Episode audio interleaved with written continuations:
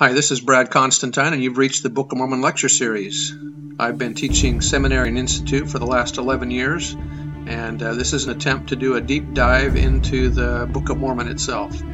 I'm hoping that you'll find this uplifting and edifying. This is not an official recording of the Church of Jesus Christ of Latter day Saints, but every attempt has been made to be as doctrinally accurate as possible.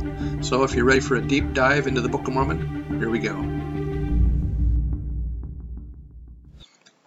Hi, and welcome back to the Book of Mormon podcast. This discussion is going to be on the Book of Enos, the entire Book of Enos. We're going to read it in one sitting. Okay, there's only one chapter. All right, just a brief background of this one. Uh, one of the comments that was made by uh, Victor Ludlow said if all the thousand year history of Lehi's posterity were written so succinctly as these one chapter books, the Book of Mormon would be a 20 page pamphlet instead of a 531 page book. Most amusing, isn't it? All right. the posterity of Jacob maintained the records for over four centuries from about 544 BC to almost 130 BC when they were turned over to King Benjamin. So the small plates, it seems like, were kept by the prophets, and the large plates, it appears to be kept by the kings until you get to King Benjamin when he obtains the small plates. All right, chapter 1, verse 1. Behold, it came to pass that I, Enos, the name Enos is a poetic Hebrew word meaning man. It first appears in the Bible as the name of Seth's son. As a grandson of Adam, through Seth, Enos was privileged to be part of the ancient patriarchal line of the, of the, priesthood. That Jacob named his son Enos should not be surprising because the Nephites often gave their children names from the scriptures. Knowing my father that he was a just man, this is the equivalent of saying my father was faithful in keeping the law of the gospel. It is common for us to think of a just man as one who is impartial and fair, as used in the scriptures, it has a far deeper meaning. A just man is one that has kept his covenants with exactness and honor.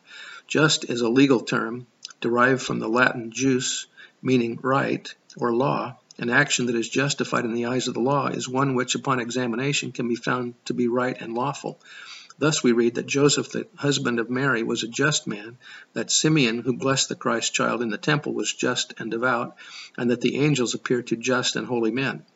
The doctrine of justification embraces the idea that one who has been obedient to the laws and ordinances of the gospel has the rightful expectation of obtaining an exaltation. That was from uh, Millet and McConkie. For he taught me in his language. Enos was taught well enough to be able to write in the Reformed Egyptian so he could write on the plates. And also in the nurture and admonition of the Lord, and blessed be the name of my God for it. And I will tell you of the wrestle. And now this wrestle, this word wrestle here, Jacob is trying to shake off the worldliness to approach God. Hugh Nibley, uh, I like the way he says it here. Enos was a very thoughtful young man, and he really had a conscience. The usefulness or the uselessness of his life was worrying him sick. When you wrestle before God, that means you try to. What does a wrestler do when he starts to compete? He tries to strike position. They have to take up a position or a stance. You decide your approach, etc. Suppose you have been living in the world of daily life and been completely preoccupied with trivial things. For to be carnally minded is death comes strongly to me all the time. Carnally minded is concerned with anything related to the world. If you think about that, and then you are going to approach God, and you can't do it just cold like that. You can't just say, Hey, God, listen to me. I have something to say you are facing the Most High here, and you can't put anything over on him. He can see right through you, so you had better be careful what you say. It is going to be your great advantage to see through yourself and everything else because he is going to see through you. So you wrestle with it. You have a struggle to tear yourself loose from your preoccupations and thoughts and your petty ideas, and to keep concentrated during prayer takes some effort. With Enos, it's a wrestle. So that's our challenge in prayer is to, as we wrestle with God, we're actually wrestling with ourselves uh, which I had before God. Everyone must gain their own testimony. Even the prophet's son is not exempt from gaining his own testimony. Brigham Young said, We must all have this wrestle to gain our personal salvation. Before I received a remission of my sins, behold, I went to hunt beasts in the forests, and words which I had often heard my father speak concerning eternal life and the joy of the saints sunk deep into my heart. Sounds like he's off hunting by himself, which is really not, you're not supposed to do that, are you? Just kidding. Elder Packer said, We emphasize that the greatest work you will do with, will be within the walls of your home. It is not uncommon for responsible parents to lose one of their children for a time to influences over which they have no control.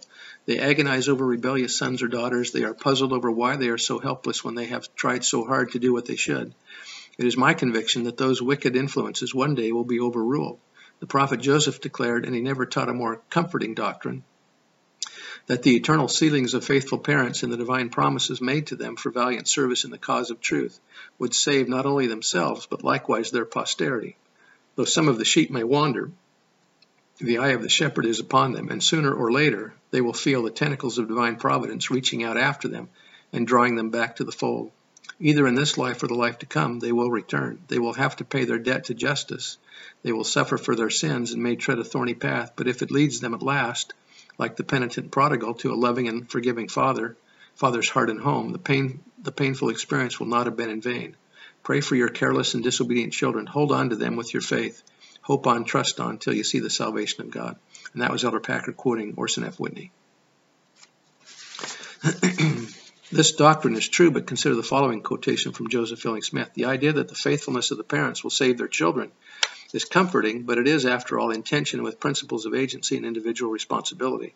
We are taught that we will not be punished for our parents' sins, nor will we be saved by our parents' righteousness. After the after the or Alma the elder's prayers brought an angel to, of comfort to it to his son, but it was still for young Alma to change his life. And so, um, just because parents are praying and are worthy doesn't always mean that the children are going to follow it because they still have their agency too. Verse 4 And my soul hungered, and I kneeled down before my Maker, and I cried unto him in mighty prayer and supplication for mine own soul. This is like Joseph Smith when he went into the grove. His, one of his first questions was, uh, or one of his first concerns is his status with God. And so he's doing kind of like Enos does here.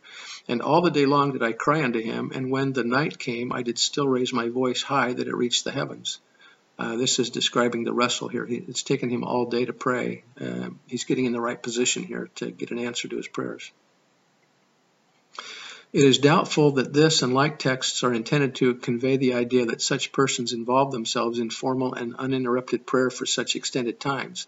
Paul wrote that we ought to pray without ceasing. In so writing, he did not intend that we never get off our knees, but rather that we retain the spirit of prayer at all times, that we have, as it were, a prayer in our hearts. Enos would have spent his day in interspersing formal prayer with soul searching, lamenting, imploring God for forgiveness, and pondering the promises of the Scriptures. To everything there is a season and a time, every purpose under heaven. There is a time to pray, a time to cease from prayer. There is a time to walk alone, a time to walk together. For Enos was for Enos, this was a time for perseverance and prayer, a time to wrestle with the Spirit until an answer came.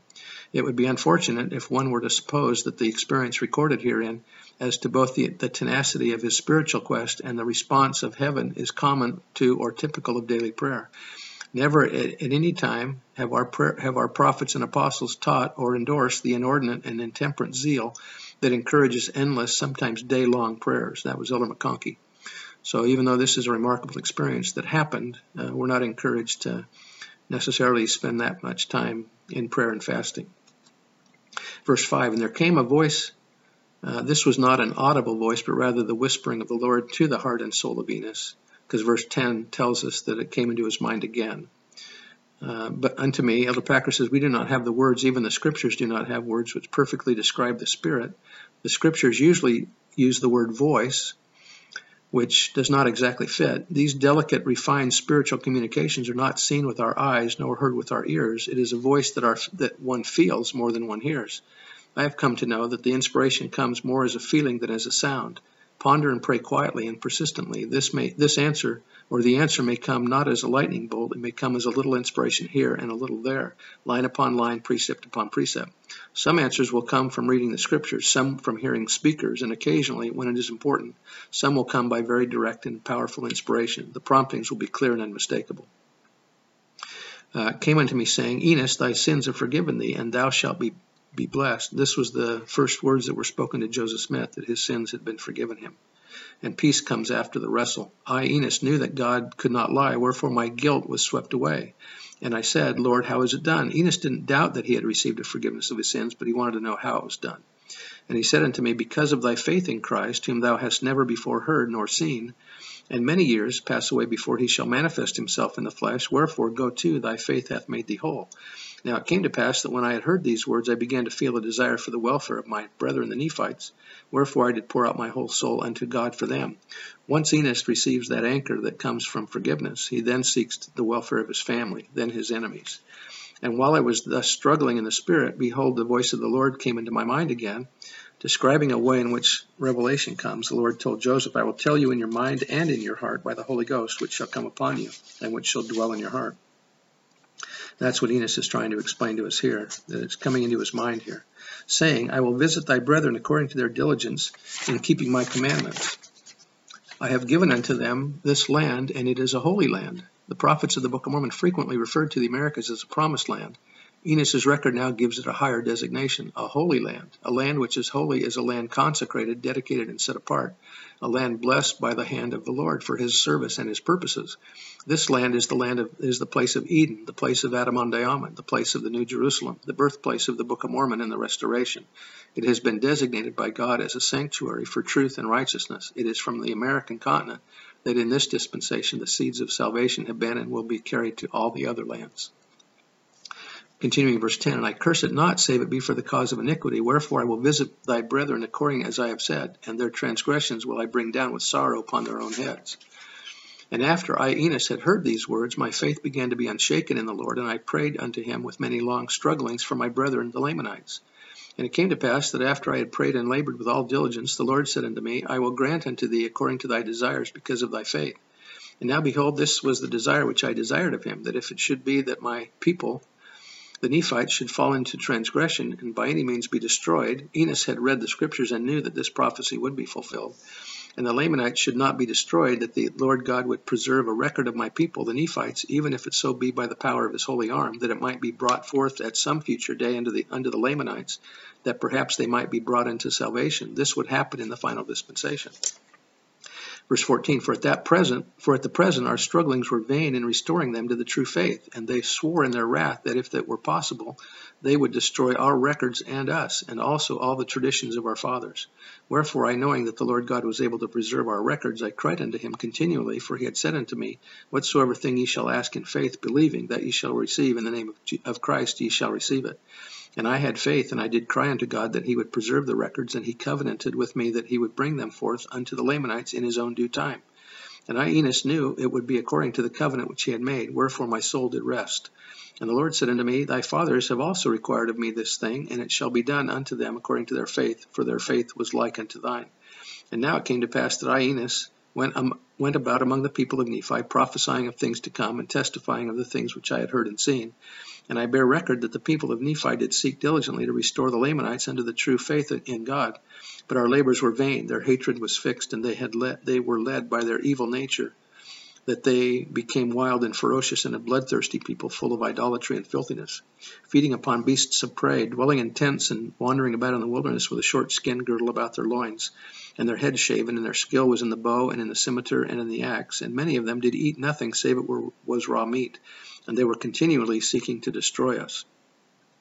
In our day, there are still people that uh, are in, there are groups of people that are still bent on destroying those that don't believe like them. 21 And it came to pass that the people of Nephi did till the land and raise all manner of grain, and of fruit, and flocks of herds, and flocks of all manner of cattle of every kind, and goats and wild goats, and also many horses. Again, having having mentioned horses here, that kind of flew in the face of traditional belief at the time of Joseph Smith that there were horses upon the continent before the Europeans came, but uh, proof uh, lately has shown that there are there there had been horses on here before that. Verse 22, and there were exceedingly many prophets among us, and the people were a stiff-necked people, hard to understand, and there was nothing save it was exceeding harshness, preaching and prophesying of wars and contentions and destructions, and continually reminding them of death and the duration of eternity and the judgments and the power of God, and all these things, stirring them up continually to keep them in the fear of the Lord. Sounds like a regular Israelite. I say there was nothing short of these things, and exceedingly great plainness of speech would keep them from going down speedily to, to, destruction.